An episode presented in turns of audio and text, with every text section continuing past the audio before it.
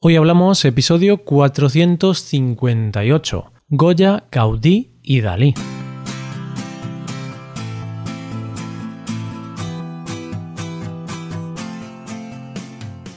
Bienvenido a Hoy Hablamos, el podcast para aprender español cada día.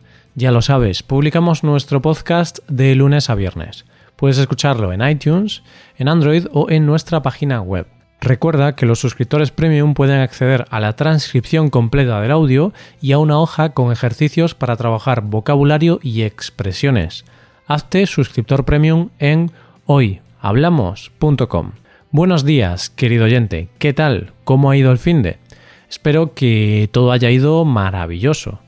Hoy, aunque deberíamos comenzar un nuevo tema, vamos a proseguir el del mes pasado. En este mes de noviembre vamos a hablar de más españoles que serán recordados durante muchos siglos. Hoy vamos a hablar en un solo episodio de tres artistas que son famosísimos en España. Hoy hablamos de Goya, Gaudí y Dalí.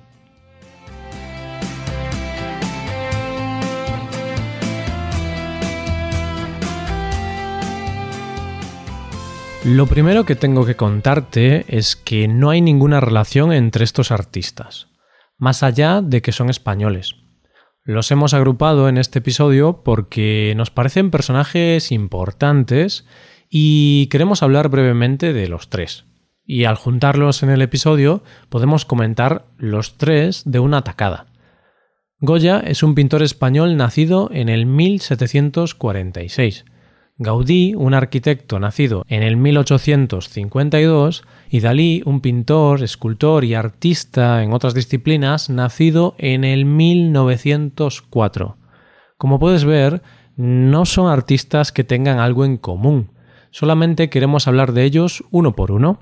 Quizás sí podemos encontrar algunas cosas que unen a Gaudí y Dalí, como que son dos artistas catalanes y vivieron en una época parecida. De esto hablaremos en unos minutos. Pero primero hablemos de Francisco de Goya, uno de los mejores pintores del siglo XVIII y XIX. Este pintor y grabador nació en Fuendetodos, un pequeño pueblo de Zaragoza, en 1746. El estilo de Goya abarca el rococó, el neoclasicismo y el prerromanticismo. Este autor es precursor de algunas de las vanguardias pictóricas del siglo XX, como el expresionismo y el impresionismo. Lo más destacable de las obras de Goya es que representan la convulsa época en la que vivió, destacando la guerra de la independencia que libró España contra Francia. La carrera de Goya comenzó en la fábrica de tapices de Santa Bárbara en Madrid en 1775. Allí dibujaba cartones que serían los modelos de los artesanos que fabricaban los tapices. Poco a poco aumentaba su fama y la gente pudiente, los aristócratas, políticos y en general la gente de clase media y alta contrataba sus servicios como retratista. Dos cuadros que podemos destacar de este periodo, La maja vestida y La maja desnuda, que fueron obras condenadas como obscenas por el Tribunal de la Inquisición. Y dice la leyenda que representan a la duquesa Cayetana de Alba, pero claro, es algo difícil de confirmar. El momento culminante de su carrera, en este aspecto, llegó en el 1789, cuando se convierte en el pintor oficial de Carlos IV. Con el paso del tiempo, Goya comienza a perder la audición progresivamente, y también su estilo deja de ser alegre y pasa a ser más sombrío, más oscuro. Posiblemente podemos relacionar esto también a la invasión de las tropas napoleónicas, en el 1808 invadieron España. De ese periodo destacan cuadros como La carga de los mamelucos o Los fusilamientos del 3 de mayo, que reflejan las crudezas de esta guerra. La última colección de Goya que cabe destacar es Disparates, una colección de pinturas pesimistas, oscuras y grotescas. El cuadro más importante de esta colección es Saturno devorando a un hijo. Supongo que ya conocerás este cuadro, querido oyente. Si no lo conoces, búscalo en Google y ya verás qué bien plasma el pesimismo, lo grotesco.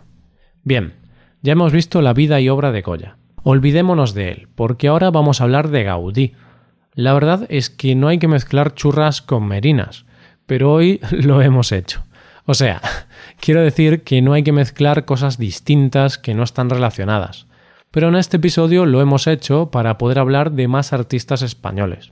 Antonio Gaudí fue un arquitecto español que nació en el 1825 en Reus, una ciudad situada en Cataluña.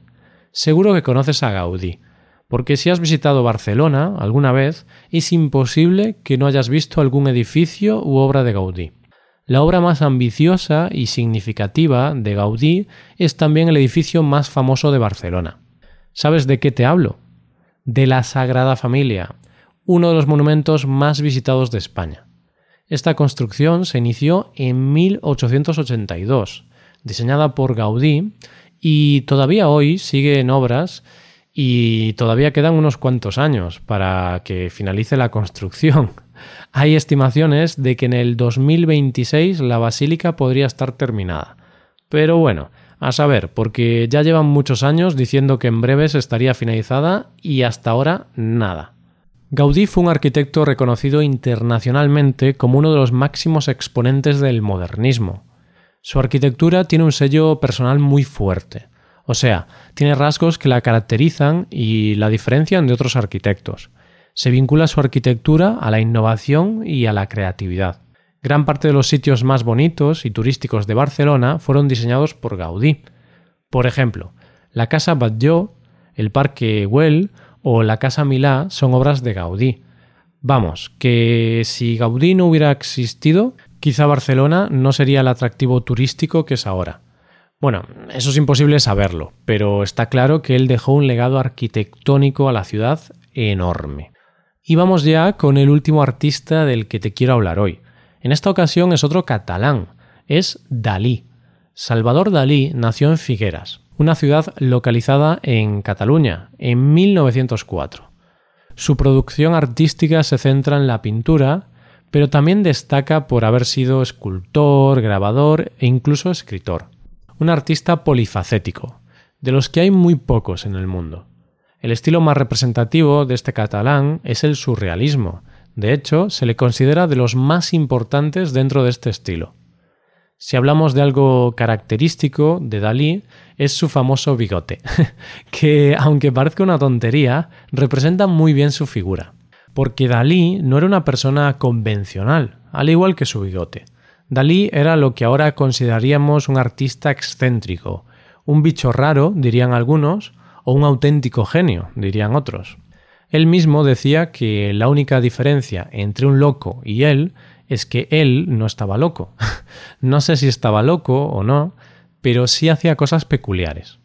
Por ejemplo, le gustaba tanto trabajar en espacios pequeños y estrechos que en alguna ocasión trabajaba en una bañera. También hay otra anécdota sobre Dalí en la que llenó el Rolls Royce de un amigo con 500 kilos de coliflores. ¿Por qué hizo tal cosa? Porque con ese amigo tuvo un debate sobre el parecido de las coliflores con los rinocerontes y de alguna manera decidió mostrar su pasión por las coliflores haciendo eso. Una parte de su producción artística está relacionada con el mundo onírico, con el mundo de los sueños. Aquí podemos destacar la obra La persistencia de la memoria, el famoso cuadro con los relojes derritiéndose. También una parte de sus obras están relacionadas con el sexo, donde destaca El gran masturbador. Al igual que otros autores, también hizo obras que reflejaban la situación política o social del momento. Entre esas obras merece la pena destacar Estudio para premonición de la guerra civil, realizada en 1935 que, como su nombre y sus trazos indican, auguraba un futuro bastante oscuro para España. Y hasta aquí el episodio de hoy. Muchas gracias por escucharnos. Por último, te recuerdo que puedes ver la transcripción completa y una hoja de ejercicios para trabajar vocabulario y expresiones en nuestra página web. Ese contenido solo está disponible para suscriptores premium. Hazte suscriptor premium en nuestra web hoyhablamos.com. Nos vemos mañana con un episodio de Cultura Española. Muchas gracias por todo. Pasa un buen día. Hasta mañana.